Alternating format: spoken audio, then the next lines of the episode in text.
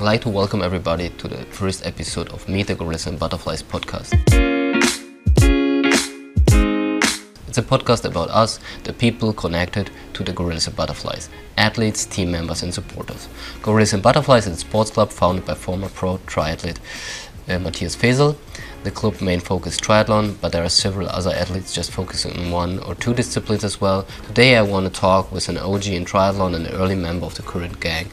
Rich, can you introduce yourself?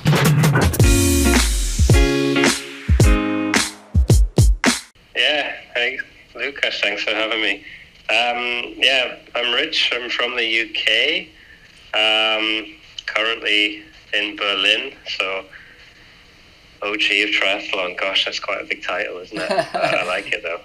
Um, yeah, I guess I kind of have been doing the sport for a while. Uh, I haven't got into detail about uh, this with a lot of previous guests, but uh, I guess it might be interesting to all the listeners um, that also have a, like a regular job. So, can you tell us what you do for a living? Yeah, I'm an aerospace engineer. So, uh, I work for Rolls Royce, and we design and manufacture and maintain uh, jet engines. Um, in Berlin, that's specifically for business jets. I did this in the UK as well, which was for the long range commercial uh, airline or airframes. And um, yeah, I'm a very techie and geeky person, so I could bore you with very specifics uh, about my day job. But So, uh, essentially, it boils down to I'm a, uh, I'm a design systems designer analyst. I work with a lot of test data. I do a lot of simulations, and I'm just always trying to make our next generation jet engines even more fuel efficient. That's kind of like, let's say, the nutshell of, uh, of my job. yeah, when we talk about like efficiency and and all these uh, aero things that you do in your job, can you use some like the nice written parts uh, that you might have uh, or using in your job also for your training? I think so. I mean, um, I, I love getting into, uh, if you're familiar with the software called Golden Cheetah. Yeah, yeah. Uh, it's a great package. Uh, really gives you a lot of freedom to do anything you want, really. And there's some really nice little features on there that let you estimate your drag coefficients. I remember last year in particular tweaking around with my position on the bike, changing the, uh, the, the height on the stem at the front, uh, doing some test runs on Tempelhofer Feld processing that data and uh, through Golden Cheetah, looking at my drag coefficients. So, am I Oh. more aero here? Or am I more aero before? And uh, actually, I had the interesting conclusion, and I think more and more people realize this that just slamming your front stem doesn't always make you more aero. I raised my stem at the front and became more efficient and more comfortable at the same time. Oh. So, yeah, that was quite cool. Yeah, I think I'm not satisfied with this quick answer. So you are quite Yeah. analytic person uh, when it comes to race prediction and uh, reviews. So do you do like in other disciplines also some kind of like math things or like checking, for example, some data for your runs and g- not to be too geeky for all of those, but I'm also in the things, right? Because I studied computer science and Mm. I'm not using Golden Cheetah. I'm using the WKO uh, software where you can also work with data. There are many parameters there, as we know, also in running. So, are you using this kind of data for your race predictions or your knowledge about your running or like your running economy, for example? Oh, for sure. I mean, um, as I'm a sort of older athlete, relatively speaking, I'm now 37. You know, when I first started this all this stuff back in my sort of late teens, early 20s, like um, there was none of this data, was there? There was no power meters. There was no. Um, I mean, we were, I couldn't even afford a heart rate monitor at the time, so everything was just an unperceived effort. So coming from there to where we are now over the last sort of 15, 20 years, um, and having this at your fingertips, it's quite incredible, isn't it? Um, having power meters on bikes and in, in your shoes if you want, and uh, looking at economy in so many, such a detailed way. I mean, it's really brought myself on, and I think it's actually raised the game. Like the general level of an amateur triathlete is so high now compared to what it was 10 years ago. Sure, Um, everything. and it's all it's a byproduct of exactly what you're saying, isn't it? It's a byproduct yeah. of us all looking at data, of us all training smarter, more efficiently, of racing with power meters. You know, I mean, that wasn't something in my first races we ever had the pleasure of. You just you either went out too hard and popped, or you just uh, you got onto the run and then you were like, oh crap, I've still got loads in the tank. I must have undercooked it on the bike, and you just never really knew, did you? It takes like so much experience to get to that point. So, Um, so are you? Sorry that that I getting even more geeky now. Yeah. Uh, do you use them some kind of like functional uh, reserve capacity values? Have you ever checked this value for yourself? Uh, you know, I haven't gone gone that deep. No, I think most of my my tech is focused on the bike. To be honest, um, Yeah, it's also like a very often used value in, in, in cycling because it's the it's the amount of energy that you can s- uh, spend above your FTP value um, for a certain time. It's, Oh, yeah? Yeah, yeah. It's called FRC, functional reserve capacity. It's about this battery thing that as soon as you get over a certain amount, and it's measured in in joules, so in um, work done, right? So yeah, yeah. and you can calculate it how much what for how long you can push over and it's super interesting in cycling for example for like sprinters and so on so if you putting some values in you know exactly how much you can push and then till the battery tank is empty and then how long it takes to recover from it I think uh, we have to talk on another podcast maybe that is more think so. geeky about this. But uh, yeah, are you using a power meter for the running as well? Uh, for the running, not so much, no. Uh, but just back to your other point, that's really interesting. I think I'm sort of a mishmash of old school and new school because um, Yeah, I'm using the power meter and being like, okay, I need to be, I don't know, 80, 85%, depends on the distance uh, of FTP. And then that's sort of what you talk about, uh, this reserve factor. Um, I mean, I remember being at the my old tri club in London and the old timers, they always said, right, uh, rule of thumb, think of the song 10 green bottles. Like, you can go into the red 10 times and uh, that's your reserve factor. So if you keep pushing hard on the bike and putting these surges in, you can only do it 10 times. And yeah, that was, yeah, and uh, today we know that this value is also very variable, and every person, and it's also trainable. So, yeah, the the the knowledge also in this area, I think, raised with Yeah, with of course, Uh, time.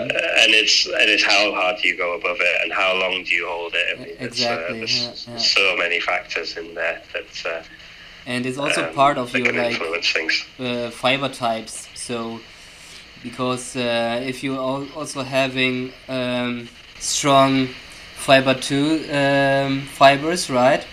Um, th- and uh, but still have good like aerobic um, values. You can go much harder on these efforts and use your uh, um, fast twitch fibers.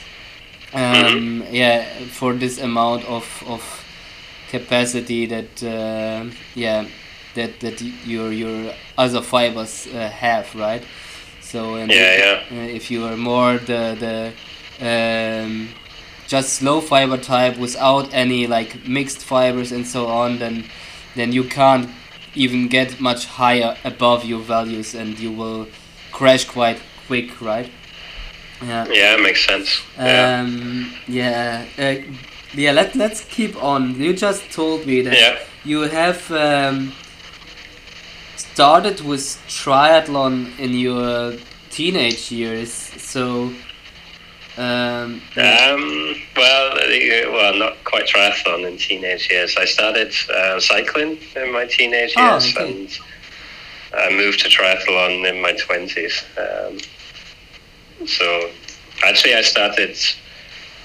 Gosh, I guess I would have been about sixteen. Uh, cross country mountain bike racing. That was my first sort of foray into the world of uh, cycle racing. Yeah. Uh, and I mean, I grew up in the north of England, and their cross country cycling Yeah, is yeah, it's nice. yeah. both a lot of fun, and there's so many great trails, and they have all these like local races. Um, And so we did that. and was it the, the first sport that you did, or have you in the like childhood and teenage years also did like other sports? You're gonna laugh, man. Uh, my first sport uh, was rugby. I played this, yeah, yeah, Wow. as a kid. Can't imagine Yeah. that with your like body shape. man. Have you? No, no, exactly. I used to play rugby league, which is a sort of uh, faster-paced variant of the, the rugby that most people are familiar with. Yeah. And um, yeah, I played. Uh, my brother, who's like a year older, we played on the same team. I used to play on the wing. He was like the centre, so he was like a blocker for me, and then I would try and run around the edge of the field and score the tries. But yeah, at some point I didn't get much bigger, and everybody else got very Yeah. big. You know, like very hench strapped. um, I didn't really have the the physique to carry that on. So no, that was my first sport, and then um, yeah, at some point I, I got a mountain bike and thought uh, this shit is awesome, and then just started going out with my mates and just you know shredding trails. And then one of my friends got into racing and then said, "Oh, come along with me." I was like, "Okay, yeah, fine." And then you know you get the bug, don't you? Because racing is just just class. Yeah, Um, yeah. This is this is when it starts to make fun and like competing also with the friends. I think it's uh, it it's uh, it it gets you right. Yeah, exactly. Some like adrenaline kicks and Yeah. all sorts of things, and uh, yeah, and it brings you on in your skill as well. I mean, I remember my first race thinking, "Wow, that's some some of the descents were too technical for me." But you get there, and you know there's like a guy on your right on your wheel, and you're right on the front like of somebody else's tire, and there's no stopping, so you just just barrel down these hills, and they're like, "Fuck, right, okay," and you just keep on going. Um, but yeah, that was my, probably my first proper, let's say, endurance sport then. Uh, So- was the cross country cycling. So you one also of our I think most technical strong athletes I guess right because with this background first mountain biking then classic road bikes right and then Yeah, triathlon I think you have a lot of handling and experience and and skills right uh, yeah, from the cycling, probably that's uh, that's fair. Um, I wouldn't say that about my swim. I think nobody else would either. But yeah, that's um, uh, it's always been a, a very comfortable So what- aspect for me. Uh, so what was exactly the turn point why triathlon then Yeah, interesting. Um, I mean, at some point I left home. I went to university. I gave up everything actually at university. You know, as everyone does. Just start boozing and partying for four years. I was having an absolute blast. Um, then I moved to London with all my friends. Um, left behind the, the mountain biking. Started a bit of road cycling. And then it was just a case of um, one of my housemates and I we were like wanted to, a challenge to get in shape. I felt like everybody we knew was doing the London Marathon was like the obvious thing, so we were like, okay, let's sign up for a triathlon. It was like, what was this? What year would have this been? Um, I don't know, around 2008, I guess. yeah And still a relatively young sport at that point. I think triathlon exploded quite a lot in the last five, ten years, hasn't it? um, and not many people were doing it, so it was quite novel. And then we made a bit of a, a weekend of it. Went to Barcelona and did the Olympic distance one. And uh, yeah, after that, we never looked back. You know, I did that one. Uh, the year after that, I left for a new job in back up north in England, and then um, with the same friend of mine, we signed up for an Ironman. Um, and then 2010, we found ourselves on the start line at, at Roth, uh, Challenge Roth. oh really Uh, which was it the, yeah, yeah, was it the long distance yeah, yeah, yeah. Oh, No we were so, yeah, we were so terribly unprepared. I mean, uh, uh, it was like trained myself. I mean, like I said before, this was like there was no power meters. It was all like I had a, a like a thirty euro heart rate strap, and I was just uh, following this sort of Joe Friel um, 30 week plan and uh, went far too hard on the bike. So I popped with about, uh, well, so I started the run strong, but I don't know, the last 10 miles it was a, an absolute slog. So I was doing quite well. I think I came off the bike. I was, um, let me think, I about six and a half hours. Yeah, so I was thinking, oh, I'm going to break 10. And then the the run kind of just fell apart for me, and I finished uh, 11, 15, something like this. So Yeah. yeah, that, I had to walk like the last, um, yeah, it must have been last eight miles. I think I walked, so Really? really painful. Yeah, yeah, yeah. Oh. But I mean, I was only like uh, I don't know, in my early twenties, mid twenties then. So these things you you take them as learning experiences, don't you? Have you done triathlon all the time from this point, or have you a break in between? Yeah. Uh, after that, I did um, second Ironman in England, um, which went better. Uh, although it was a really hilly course, so I, kind of finished just under 11 hours, but it was a good time for the course. Um, and then I was training for my third one, uh, which was Austria. Uh, and there I was really hoping to do well in sort of age group in the sort of 25 to 29 category. And Was it Curtin or? Yeah, yeah. Um, and I literally got to like two weeks before the race, and uh, I had a problem with my hip, and I had to pull out. And then this problem just plagued me for like the next five years. So I took a major break from the sport then. I actually didn't think I'd ever really get back to it, and um, I wasn't able to run without any significant discomfort. So I kind of gave up the running, the swimming. I just dropped entirely as well because I was only swimming for the triathlon, and I just went back to cycling. Yeah. Um, and then it was only uh, a few years ago that finally I'd been in between like seeing the doctors in the UK, and then I moved to Germany and I got some physio. And after uh, I tried so many different people, but I finally found the right guy for me, and I worked with this guy for one year, and then eventually we cracked it. We got rid of the problem in my hip, and then I came back to the sport, and then that was when I joined Gorillas and Butterflies. Actually, yeah. Wow. Wow. So, this, this long- is it's a really amazing uh, story. So, had you been um, like doing some resistance training uh, to to fix the problem? Because I think it's often like the problem Yeah. of overusage of like not the hip itself. It's just like that. It tries to compensate some things, and while it's a smaller muscle. Yeah, I mean, what they said to me is like, because I got into triathlon with a high level of fitness from doing a lot of cycling, yeah, and then suddenly you take on a higher running volume. That was probably my mistake. Uh, training for these Ironmans, you know, you know how it is.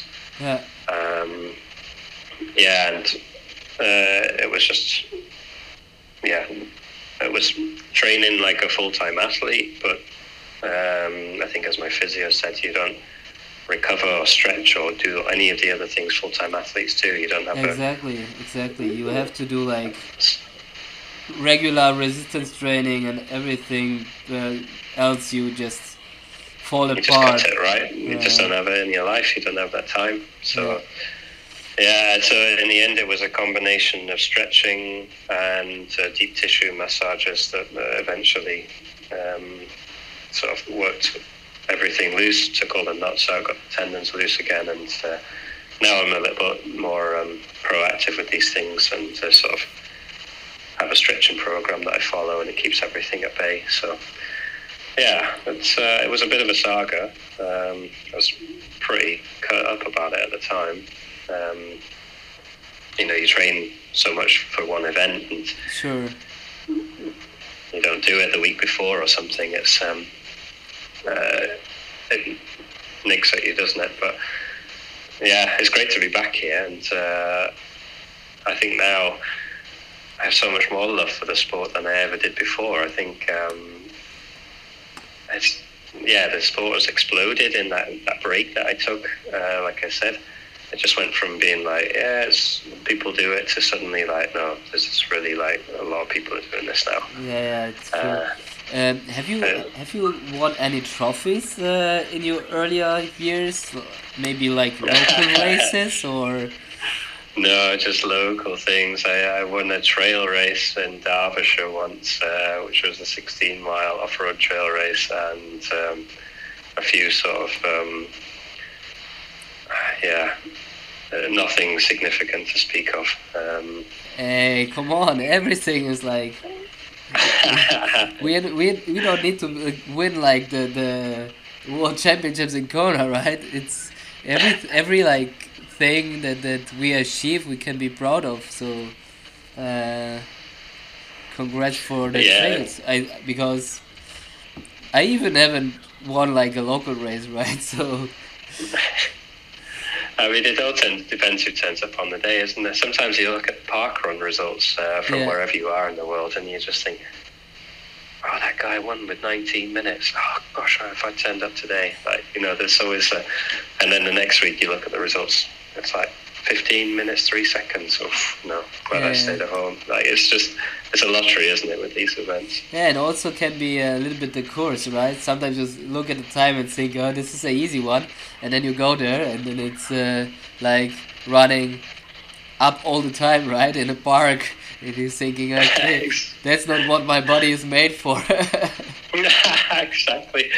Oh, do you know, actually, interestingly, I did do. Um, my sister does these um, boot camp things back in England, and uh, she en- entered one of these tough mudder events. yeah, I Um, know them. It wasn't. Yeah, it was a different brand or major or something like this. It was so funny because we. Um, I turned up and I was like, she was like, "Oh, just do this with me." I was like, "I've got, I don't do any of this, this sort of like obstacle course stuff." She was like, "Fine, just, Yeah, yeah. just turn up." I was like, "Okay," and then um, there was like one of her friends there was like super smug. It Was like, "Oh, I'm in the top group out of the three. And he was like, "Oh, have you ever done this before?" I was like, "No, no, no, but let's have some fun." He's like, "Oh," and he looked at me. He's like, "Oh, I think you'd be in the second group." And he's like, "Just take it easy." I was like, "Yeah, all right, mate, fine, whatever." anyway, I mean, it's an obstacle race, but in the end, it was still a 10k Yeah, with obstacles. 10k is still 10k, so you can rubbish at obstacles, and but if you're a good runner, you're still going to do well. Um, so I that race I actually finished in the top 10, I think, Oh. somehow. and was like ahead of uh, my sister and her entire group that entered this uh, this thing. Um, so it was uh, felt really great crossing the line and then uh, waiting for this guy who'd sort of sized me up and dismissed me off the start line as uh, as a nobody was. and and and you already have been uh, like used to getting into the mud from like your uh, mountain bike career, right? exactly right. Yeah, yeah. So- um, from the, all that kind of stuff, and I mean, where I was training at the time in Derbyshire, I mean, I was doing loads of off-road running. That was really um, a big passion for anything, just getting off the trails, getting off the streets. I love it. Uh, anything that adds more variety to the training. So Uh, you you did know, it can uh, cross country running as well, or I Say that again, sorry. some cross country running as well, or like Yeah, I love it. Um, where I go back, like uh, Laura, her mum lives in the, like just off the Exmoor uh, moors uh, in the sort of southwest, yeah, and every time I'm back there, I just spend just go out for like a really long, like 20, 30 k. You know what Berlin's like, right? It's just it's just a concrete jungle, and you just you're either running around Tempelhofer Feld or you're just up and down the same paths that you've kind of worked out these efficient routes where you minimize the number of traffic lights or whatever, right? yeah. so yeah, yeah, every opportunity I take it. Um, yeah, love it. Can you tell me maybe one or two stories of what went wrong in your early races in triathlon? Only one or two. um, Except bonking. bonking, yeah. I tell you, my first ever triathlon uh, in Barcelona, uh, I turned out with my friend uh, Ben, and obviously we're not Spanish speaking. Uh, didn't really understand what the hell was going on, and we both had these green swim caps. We were on. There was like five waves uh, starting, and uh, we were just sort of off to the side doing a little bit of a warm up, and then um, my Ben, uh, my friend Ben, looked up and into the ocean. He was like, "Why is everybody wearing a green swimsuit already at the first buoy?" And uh, we missed our start basically because we just didn't even know what was going on. It was totally underprepared, so just totally clueless to the whole like what do we even do at a triathlon race? We were total noobs, you know. And uh, Could yeah, you could you we- start with the second group, or uh, was it just a sign to go home? So that was like we were in the fourth wave, and Yeah. then in the end we so we started with the last wave, which was Ah. the fifth wave. Um, so it was okay, and then at that point, gosh, you think I'm a bad swimmer now? At that point, I was like. Uh, I couldn't swim at all. You know, I was just like the guy coming out with all the fatties and, and uh, all the sort of like, uh, you know, well, people like myself, first timers. So I had no problem finding my bike because it was pretty much the only one left in transition. And then it was like time to get to work on the bike. uh, so that was quite a funny um, first foray into the uh, into the tri world. Having bonking, that happens so often. Yeah, yeah. In, in the in the early days. Um, gosh, I'm trying to think of specific examples. I mean, I remember turning up to a fell race once uh, where I'd forgotten my shoes, left them in the car, and then another friend of mine gave me a pair that were one size too big, and then I raced on them. Uh, that was a, a classic mistake, just being completely unaware of my kit. Um, I remember turning up to Challenge Roth. I uh, didn't even pack my bag properly, so I'd left my uh, aero helmet at home. I had to buy a helmet from the expo uh, just to uh, so I could even start the race. No way. Uh, yeah, I guess what you're hearing from me is I'm a pretty unorganized guy uh, when it comes to the sort of detailed planning aspect of uh, turning up at the start line. I, I, I think we have to do like a checklist for you. I have one here in my notes app. Maybe we will do it like pu- public on the on the um, Gorillas and Butterflies uh, Instagram channel and also do a PDF for all the people um, what to pack. So I think you need it, man. I, I'm actually super anal about it now. All those things were like really early when I started, and now I'm just Okay. sort of I can't cope with not having everything. I tell you, oh gosh, I think it's also like I don't know. I just get a bit OCD and check everything three, four times now. okay, and um, you told us about your injury, and then that uh, after the recovery you came back into the sport. Um, so how it happened that you joined a group? Have you active looking for a triathlon coach, or was it more that you been somewhere on a track or on swim uh, session and met Matthias? Um, yeah, good question.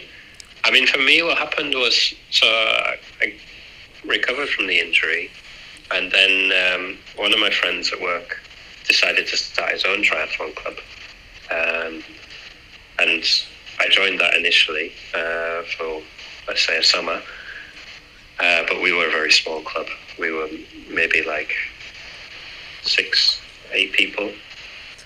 Um, but it was really good fun. And at the end of that summer, I did a middle distance race, uh, which was the um, Austria um, 70.3, Yeah. uh, which was really, it's a great, great course. I can thoroughly recommend it to anyone. Like lake swim, super scenic bike.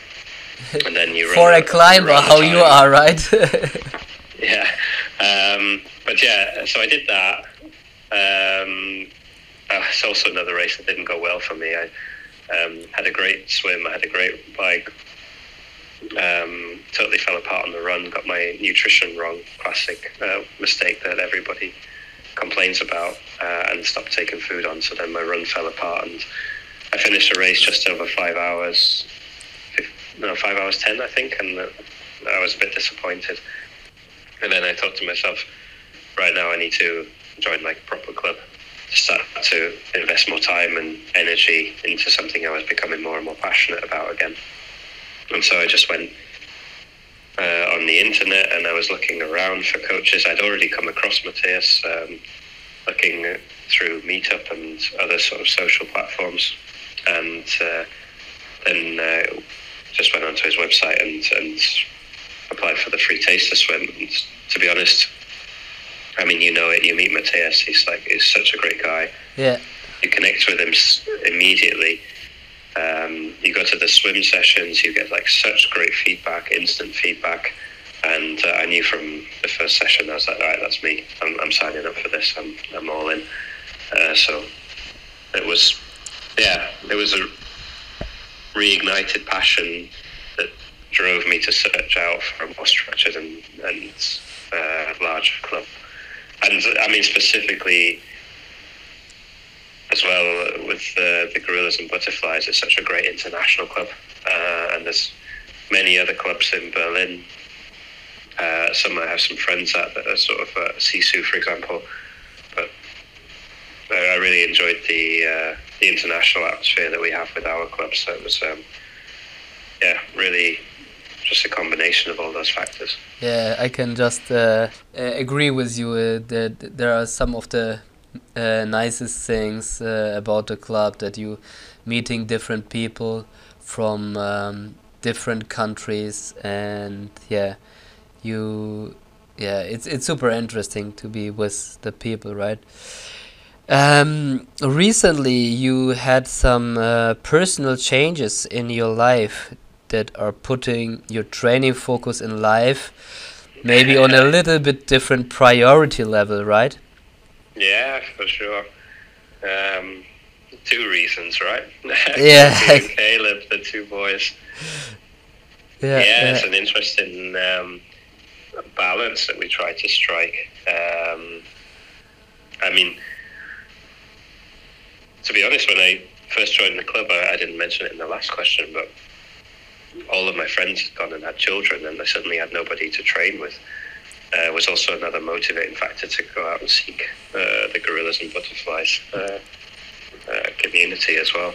Yeah, yeah. And um, now I've had the children, and uh, it does make time much more precious. You have less uh, free time, or like personal free time at least, and it really focuses you into what you want to do with that time. So, I mean, most days I know I'm going to get an hour to myself.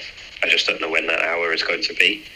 And if you're willing to use that hour for a sport and go for a run or jump on the, the trainer or quickly nip down to the pool or something, then I, I think it's still very manageable to to um, to, to keep up with the sport. I mean, I have a lot of friends who had children and they gave up cycling or running, and I I think that's very sad, to be honest. I think it's sort of, I, I feel like it's a large part of my identity, so I, I like to hold on to it. Uh, I hope it comes across. I'm still very passionate about triathlon, so I, mm-hmm. I um, for sure s- still like to to put this in my life. I still like to identify myself as a triathlete, and uh, it's still really important. So um, having the twin boys is, is fantastic and it's really hard work, but there is always room. You just have to realize that you can't train like a full time athlete anymore, so or at least not now. uh, you have to knock the sort of full distance races on the head and uh, just uh, accept that you train within the limitations you have. That's not stepping away from the sport uh, at all. It's just um, restructuring uh, what you can do. So, uh, how many hours you can still be able to train per per week, and how it's distributed? Yeah, it's a good question. I don't feel like any week's ever the same. I mean, over the summer was really nice because I was on Elternzeit. Uh, I took five months break from mm -hmm. my job uh, and was full time a stay-at-home dad. During this period, I was also training for Berlin Marathon. It lent itself very well because I had the running pram and I was able to train loads. So I was doing like a normal, let's say, 15-hour training block uh, every yeah, week. Yeah. Now we're in the winter. It's much tougher. I mean, uh, the boys are in the nursery, which is great, but um, they also get sick a lot, and that also puts a lot of toll on the the home life. And um, I would say that sort of, let's say, I would say one hour a day is normal. So let's say seven hours a week. Yeah, is it hard for you now, or do those little souls make you make you so much smile that you forget how nice it was to climb up the hills? it goes up and down. It depends what day you ask me. We just got through the end of a really hard spell with them. Actually, they went from hand, foot, and mouth disease into a cold, into conjunctivitis, uh, and we just had three weeks of like just trying to manage illness. Yeah. And, and this makes the uh, when you get that hour, it's, it's, pure escapism. You know, you get out the door, throw my headphones on, listen to a podcast or some tunes, uh, and it's just really nice. Uh, and you just sort of uh, that hour is now escapism from from the other elements of my life. So it's uh, even more than just training, right? It's uh, also your piece of, of freedom and a lot of good vibes. Oh, definitely, yeah. And you take that home, you know. It's also really important to keep these uh, these elements of your, your personal life up. Yeah, uh, definitely a big believer of uh, spending time doing something you're passionate about raises your mood and bring that into your family, into your work, into everything, right? It just it just improves every aspect of your life. I, I don't really see it as a, a, negative thing to, to step away from the family for an hour and go for a run because I think when I come back from it, uh, I have more to give them. And uh, is your partner into any sports? And is she a supporter of your tri life so she can feel it a little bit? Or is it like a big deal to getting those rare permission cards for races or trainings? Oh, no, no, she's a supporter. I always think that when couples talk about I need to earn points to uh, to go out for a beer or to to do whatever it is I'm passionate about. I always think that's a really I don't like to think of life like that. And like, if, uh, my wife doesn't do sports. She does a few sort of aerobics classes and things like that. Um, and she's passionate about uh, her arts, so she does uh, painting classes and things like this. Oh, nice. Um, but we're we're really like supportive of each other, finding time to pursue our own interests, and uh, we don't keep scores or tallies and things like that. So it's really, um, no, she's really supportive, and she knows how much it means to me as well. So we always find solutions. Uh, and uh, now, uh, after your Elternzeit, where you're back in a job with two kids, the training and everything around, it's I think more than a 24/7 job. But uh, do you still have room also for other interests? If yes, what is it? Uh, it's probably a no. I mean, um, outside of the the job and the parenting and the tri, I don't do too much else. I I play a bit of guitar, but I don't really progress that. I just you know strum it for my own enjoyment. Um, what do you play? Is it an electric guitar or? Just sold my electric guitar. I had the electric and an acoustic, and now I'm just down to the one. Uh, but so just the acoustic guitar now. Um, but a lot of blues and um, fingerstyle kind of riffs and that kind of thing is what I enjoy to play. So cool. But I do that just to relax myself. It's not, yeah, yeah. Maybe you can meet with uh, Dimitri. He also plays some guitar. Oh yeah. Yeah, yeah. confidence to play for audiences. I think he's he's also just doing it for himself a little bit. He was uh, telling me this year has been a, like a small tragedy in terms of racing, right? Can you tell us how your race season looked like? Oh, it was um, not my finest year. Uh, I started the year and I said to myself, I don't have so much free time, so I'm only going to focus on a few races. And I signed up to three. The first was Dresden 70.3. Uh, second was a local Olympic distance race, Kallinchen, uh, just sort of south of Berlin. And then the third was the Berlin Marathon. And the Berlin Marathon was, uh, let's say, my, my goal for the year, the A race. And I spent most of the year just focusing on the run discipline to, to sort of meet that goal at the Berlin Marathon. I sort of I was hoping to run something close to 240. And let's take one step back. So the first race in the year would have been Dresden 70.3. I think you and probably many of the listeners would realise that was cancelled at the last minute. Uh, they weren't able to arrange the bike course. Yeah, this was a tragedy. That was really frustrating, um, especially as that was also going to be quite a special weekend. With all the crew, right? Everybody. With all the crew, there was what like 20 of us racing. Yeah. Uh, I had a Airbnb there, so my wife and my two boys were all going to go down, drive down, the four of us, spend like three, four days there, soak up the atmosphere, race with everybody, and then come back. And uh, yeah, I mean, I was sort of hitting good form at that point. I was hoping maybe I would get an outside chance of a qualification position or something in my age group, but uh, that was not to be. And then the rescheduled race clashed with um, the Berlin Marathon. So in the end, I just took the refund and, and didn't follow through on that one.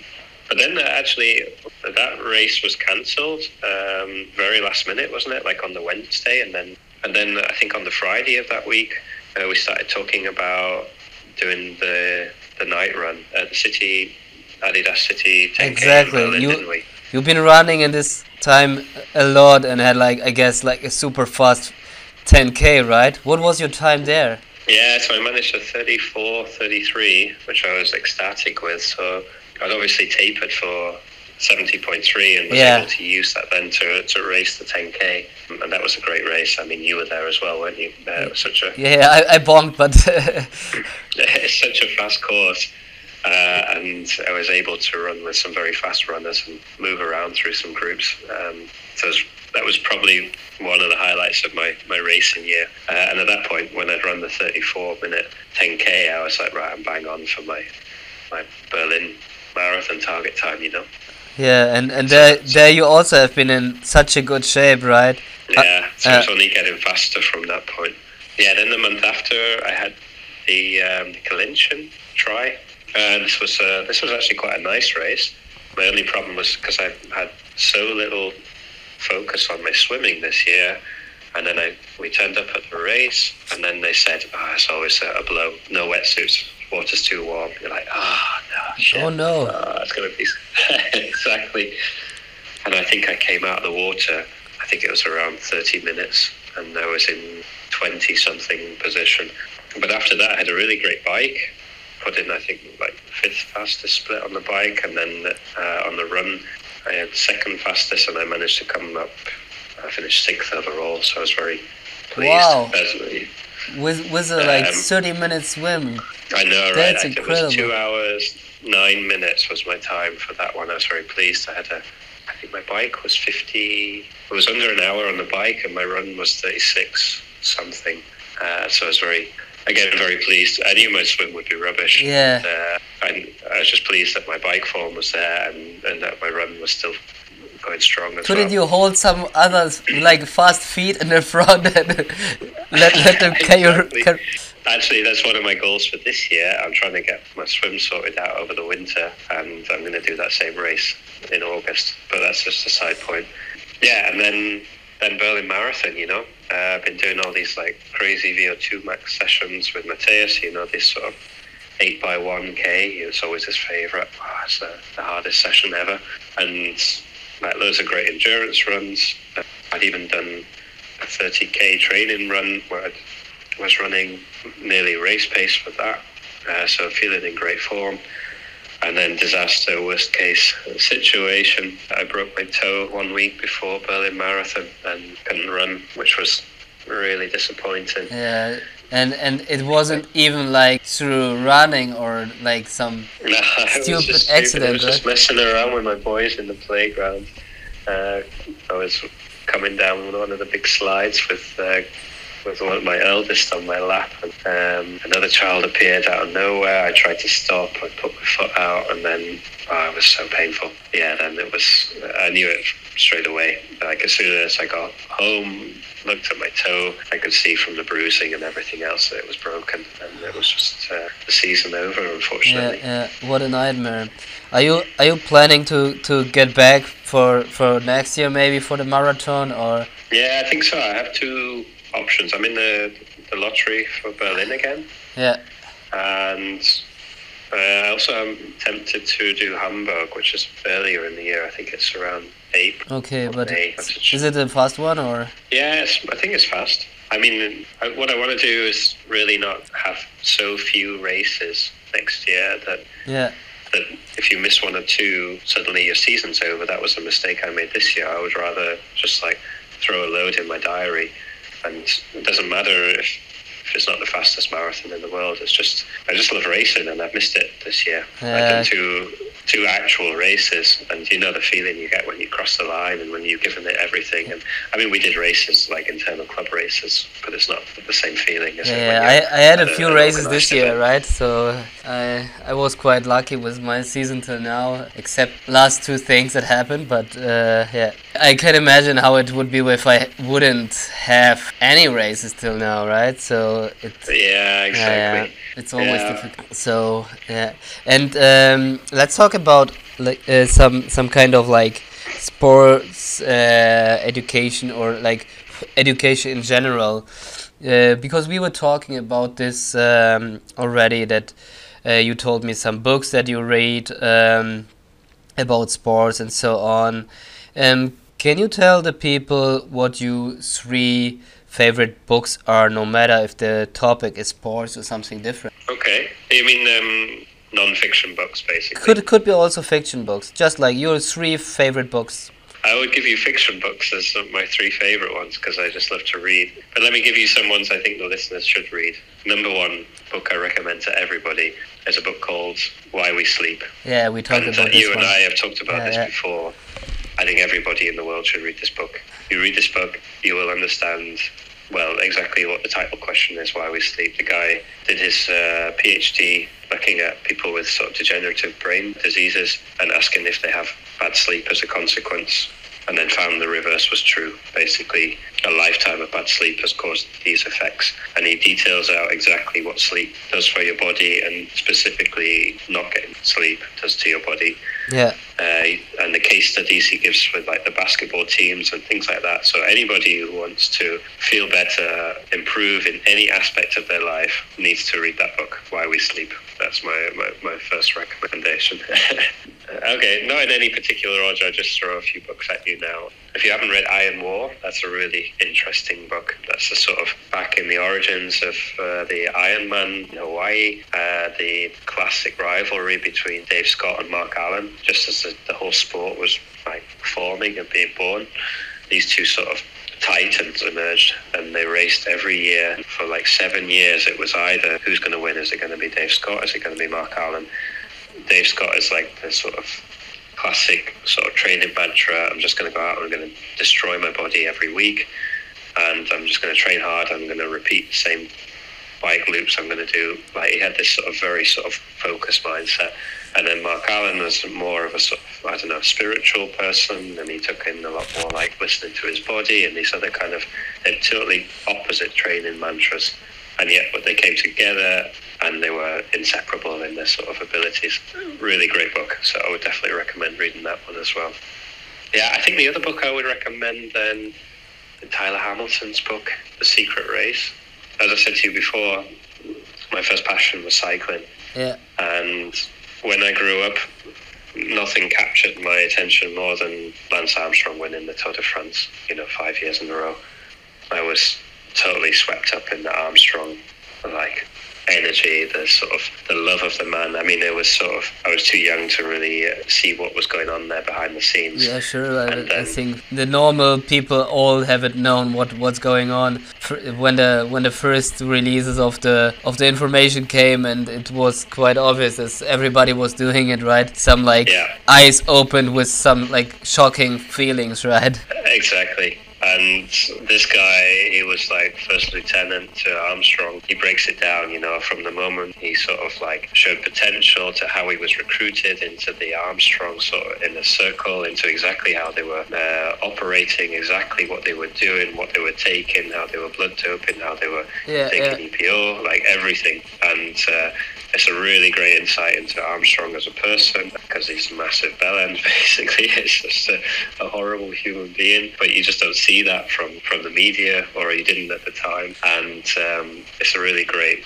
expose of cycling from the 90s, you know, and that whole EPO generation. So I would definitely recommend that as quite a page turn. Thanks for for your um, your recommendations. Uh, I think that the listeners uh, will have some nice reads. Uh, how much are you into those new carbon shoes?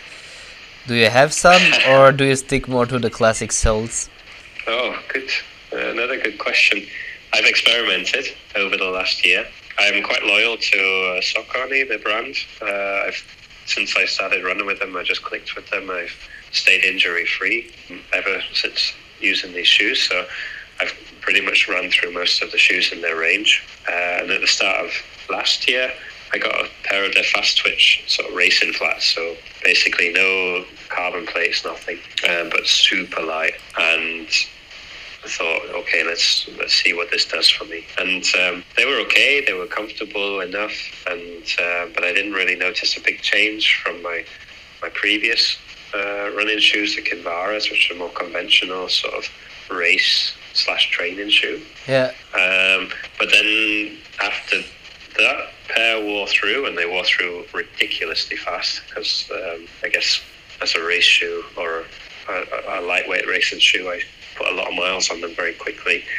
Uh, I moved into the uh, their nylon plate shoe, which is the sort of like um, cheap version of the carbon plate shoe. And this one I found exceptional. Like um, I noticed the difference straight away. It is definitely is it adds a few seconds. Is it the Tempus or which one is it? Uh, it's the Endorphin Speed Two, isn't it? But Endorphin is carbon, right? Uh, there is a carbon and a nylon version. Ah, okay. Um, this could be because I I know from like adverts that uh, endorphin is a carbon shoe, but uh, yeah, might be that there is like endorphin two and endorphin two pro maybe I don't know. I'm not that good with uh, Saucony, but uh, interesting. Um, but I do like them. Uh, I, uh, when I raced last summer the the 10k and took my PP, then that was wearing these plated shoes. Yeah, so they have the Endorphin Pro and the Endorphin Speed. Yeah, yeah. Uh, I think Speed is the nylon and the Pro is the carbon. Yeah, I, I, think should be like this, right? Because Pro always sounds like carbon, right? And then uh, I bought a pair of the Pro 3. Yeah. Still in its box. It was uh, going to be my race shoe for the Berlin Marathon, so now they're still sat at the top of my storage unit, just waiting for an opportunity to actually get them out and race. Yeah, them. you, you should wear them before the marathon for sure, right? At least once in the training run that are a little bit faster. That yeah, even they can't handle that many kilometers with the carbon plate.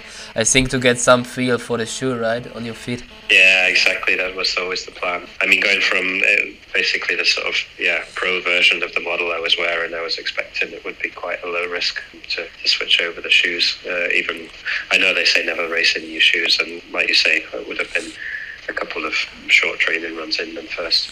Yeah, but yeah, I'm a big fan. Uh, big fan of the plates. Uh, okay. They really, they do exactly what the hype, the marketing tells. Do you use uh, TrainingPeaks uh, for the schedule of your trainings, or? Uh, only insofar as what uh, Matthias does for me. So he provides the plans in TrainingPeaks, and, and I follow him there. But uh, I'm not really looking into TrainingPeak. Yes, but sort of uh, when you you have the sessions there, there are these colors, right? How you finished your training plan. If the, those colors would be on a pie chart, what color would be dominant in your? Uh, depends on the week. The last two weeks, it would definitely be a red. Uh, I've been struggling with uh, this sort of cold virus for the last couple of weeks. But no, I try and keep it green. I mean, after the boys were born, there was a few times where I had to go back to Matthias and say that these these training volumes I just can't meet them. It yeah. Dropping from green into you know into the orange and, and red. And it's just not helpful, you know. There's no point putting a 15, 20 hour week in there if I can only train eight. There was a, a couple of occasions we sort of revisited that, but no, I'd say it's um, apart from exceptional weeks like the last couple, then it's it's predominantly green.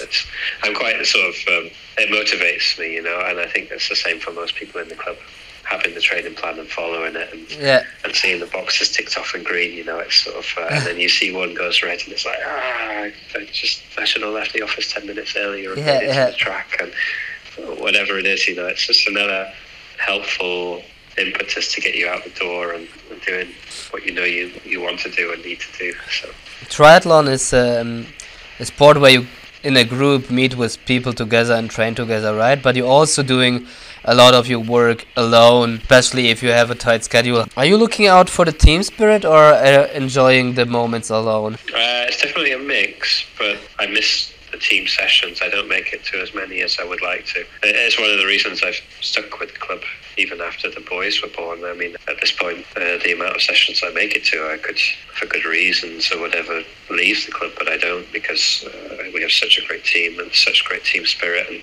every time I do make it to a run or a bike or a swim, it's always great. Uh, it always pushes you more. It always the social element is like really superb as well. And so, yeah, I guess the answer is team spirit all the way. Yeah, I'm not sure if you had this kind of school journeys with the class in your youth where you traveled somewhere and visited places and so on. Imagine Gorillas and Butterflies is your school class and you're all going on a journey. There are these six bad dorm rooms to share. With who would you share your room? With five other people, you mean? Yeah. So I wouldn't pick five ladies, no. it's up to you. Uh, no, I would probably, um, I think Yup and Matt two of the guys I've been with the club since I joined. Uh, have very close friendships with them, uh, so definitely have have those two in there. I mean, also uh, Matt's a family man like me, soon to be, so it's always always good. Yeah, who else would I have in there? I was really tight with a guy called Amir who was uh, went back to America last year, so it was a shame uh, he left the club. But I'll throw him in as a curveball because he'd come back for a class trip okay. anyway.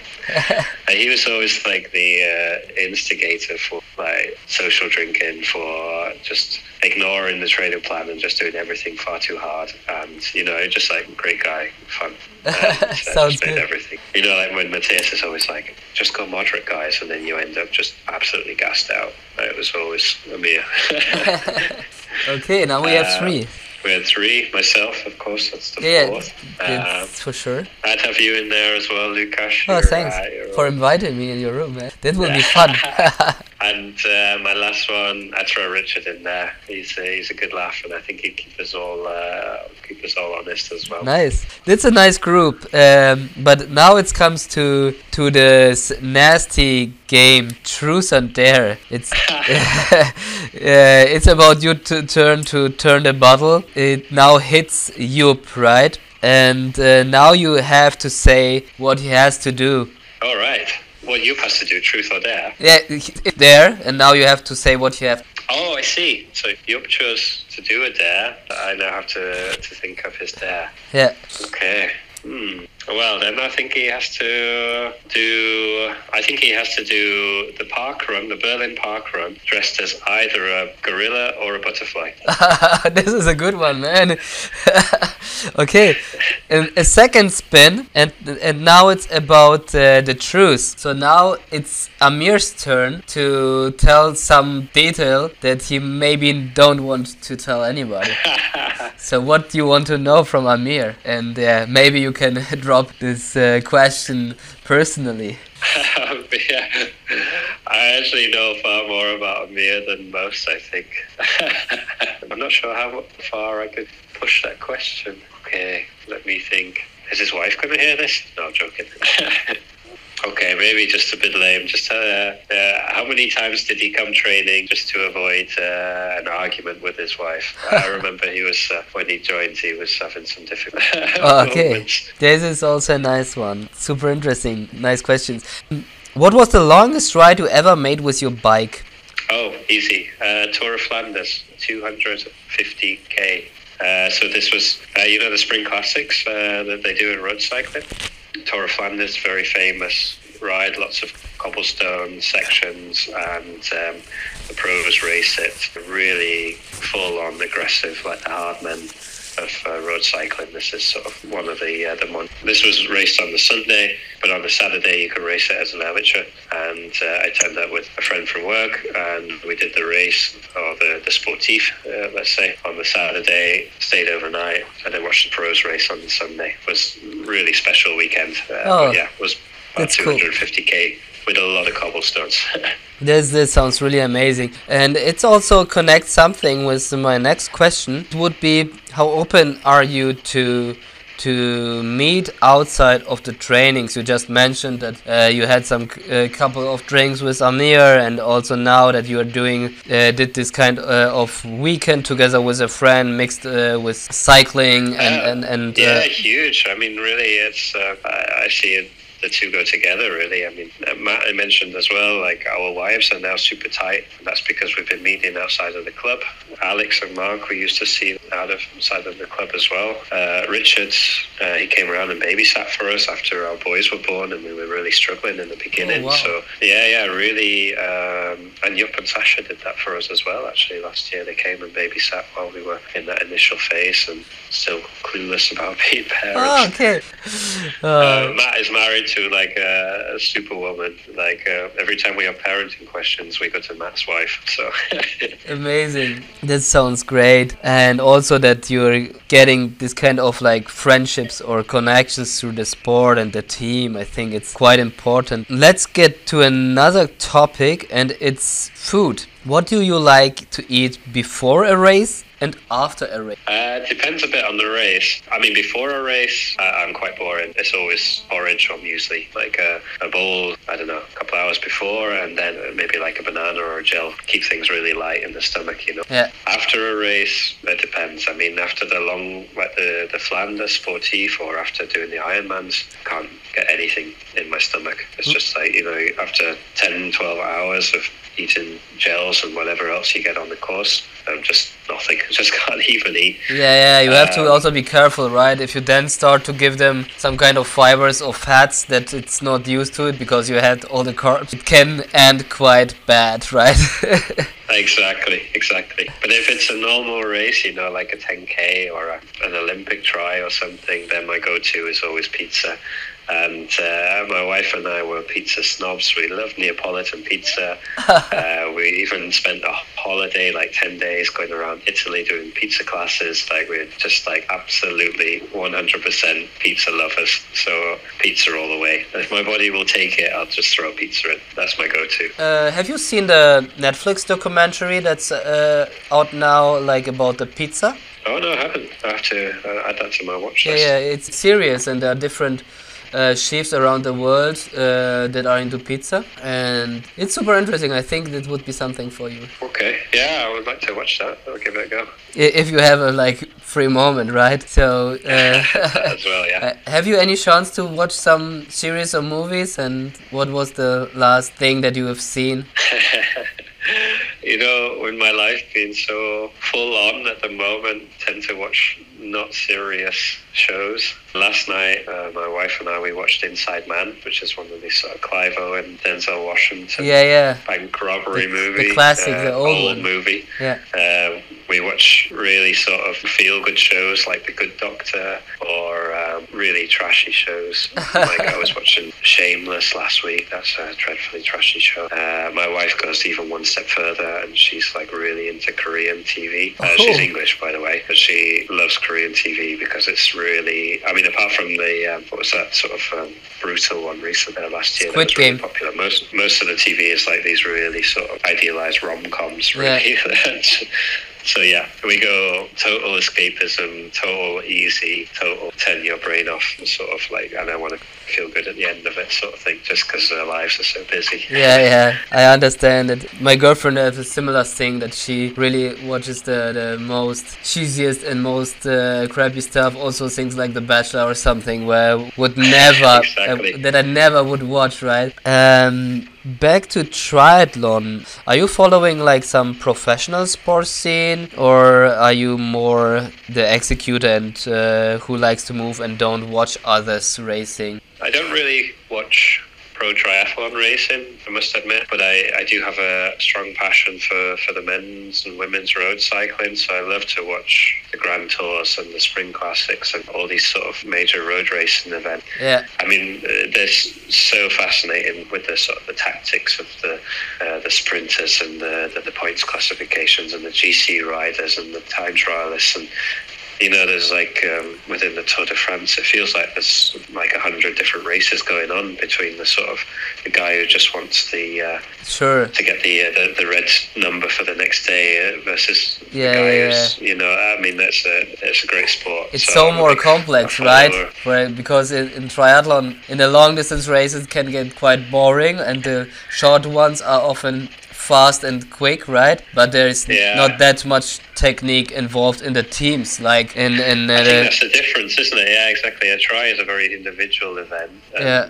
a very measured effort, and you're just sit in at whatever limit, and then eventually, I don't know, somebody pops or whatever. But with a team dynamic and the tactics and different teams chasing different elements of the race, then uh, road cycling becomes a very entertaining sport to watch. Uh, yeah, this one I watch a lot of. And then the second sport, uh, which probably won't surprise you, with my sort of general techie, geeky background. Is uh, I'm just a huge Formula One fan, so uh, I'm always watching the Formula One. I'm always following the developments in the cars. And, yeah, really heavily into this uh, this sport as well. Not so interesting to your to your tri listeners probably, but maybe we do a podcast Ah, on Formula One another time. yeah, I can invite some uh, people who are interested in this. I know I had them also. Great. Uh, I think you gave us a lot of insights about your life and your triathlon career and sports in general, and also some some knowledge. And I think it was super super interesting. The only thing that I have in the end is some um, sort of rapid fire question. So I have Okay. here like um, a list uh, of of questions, right? And Yeah. um, there are always two answers. Let's say, for example, I asked you which animal you prefer, cat or dog, and you always have to say one of those. And you're getting now 20 words or, or selections, and you have to quick answer with always one of those, and you can't say both or something, right? okay, okay. So- right, then hit me. Let's go for it. First one is suffer or confidence, Suffer. all out or paced, All out. trunks or speedos, Speedos. stride or cadence, Stride. Zwift or trainer road. Zwift. Analyze or don't analyze? Don't analyze. Sauna or Blackroll? Black roll. Watch sports or do sports? Do sports. Fun or competition? Alright, that's a hard one. Probably fun. Let's say fun. People should have fun first. Uh, hills or flat? Hills. Every day. Hills. Hill sprints or track session? Hill sprints. Walk or DNF? Walk. Long distance or sprint? Long distance. Flip turn or stop and go? Oh, I'm a stop and go, but I wish I was a flip turner. My heart is with a flip turn. Okay. Let's say that. Breath on the left side or breath on the right side? Uh, marginally right. Uh, lactate or heart rate? Heart rate. Um, 1k splits or quiet race? 1k splits. Uh, high cadence or low cadence? Low cadence. Aero or power? Power. Gym or no gym? No gym. Okay, that was it. It took a little bit longer than we thought. Yeah, it's nice. It's sort of uh, it's quite reminiscent to uh, sort of reflect back on, on the past, you know, and talk about these things. Uh, I mean, we're all quite egotistical, right? It's always nice to speak about yourself, so this never gets boring for me. yeah, cool. S- thanks a lot, as I told you before, and yeah, uh, I think there will be many other stories to tell. yeah, it would be good. Yeah, man. Thanks a lot. Um, I will leave you now with uh, Laura, and um, Yeah, see you, man. Cheers. cheers.